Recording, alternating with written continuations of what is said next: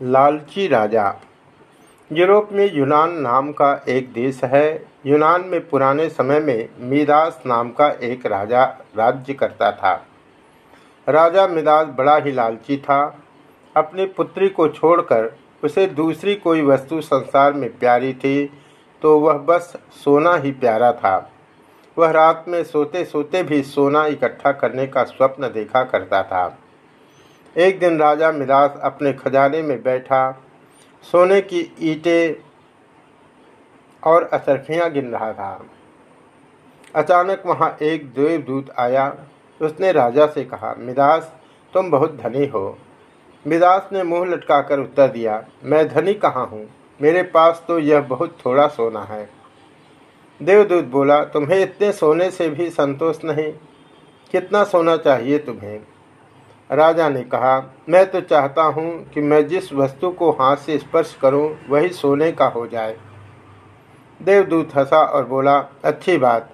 कल सवेरे से तुम जिस वस्तु को छुओगे, वही सोने का हो जाएगी। उस दिन रात में राजा मिदास को नींद नहीं आई। बड़े सवेरे वह उठा, उसने एक कुर्सी पर हाथ रखा, वह सोने की हो गई। एक मेज को छुआ, वह सोने की बन गई।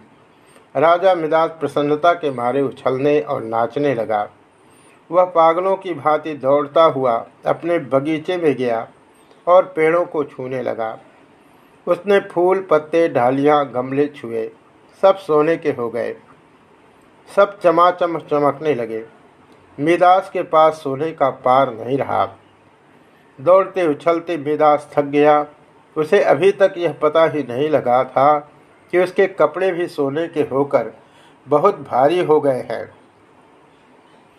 वह प्यासा था और भूख भी उसे लगी थी। बगीचे से अपने राजमहल लौटकर एक सोने की कुर्सी पर वह बैठ गया। एक नौकर ने उसके आगे भोजन और पानी लाकर रख दिया। लेकिन जैसे ही मिदास ने भोजन को हाथ लगाया, सब भोजन सोना बन गया। उसने पानी पीने के लिए गिलास उठाया तो गिलास और पानी सोना हो गया। मिदास के सामने सोने की रोटियाँ, सोने के चावल सोने के आलू आदि रखे थे और वह भूखा था प्यासा था। सोना चबाकर उसकी भूख नहीं मिट सकती थी। मिदास रो पड़ा। उसी समय उसकी पुत्री खेलती हुए वहाँ आई।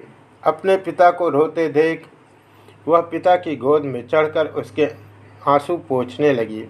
मिदास ने पुत्री को अपनी छाती में लगा लिया, लेकिन अब उसकी पुत्री वहाँ कहाँ थी?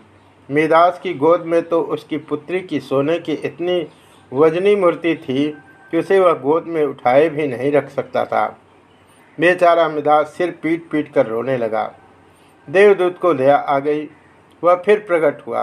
उसे देखते ही मिदास उसके पैरों पर गिर पड़ा और गिड़गिड़ा कर प्रार्थना करने लगा।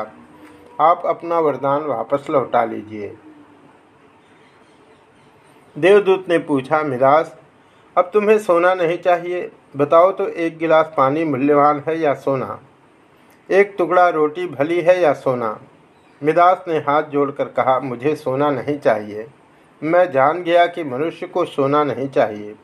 सोने के बिना मनुष्य का कोई काम नहीं अटकता, किंतु एक गिलास पानी और एक टुकड़े रोटी के बिना मनुष्य का काम नहीं चल सकता।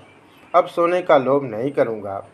देवदूत ने एक कटोरे में जल दिया और कहा, इसे सब पर छिड़क दो। मिदास ने वह जल अपनी पुत्री पर, मेज पर, कुर्सी पर, भोजन पर, पानी पर और बगीचे के पेड़ों पर छिड़क दिया। सब पदार्थ जैसे पहले थे वैसे ही हो गए।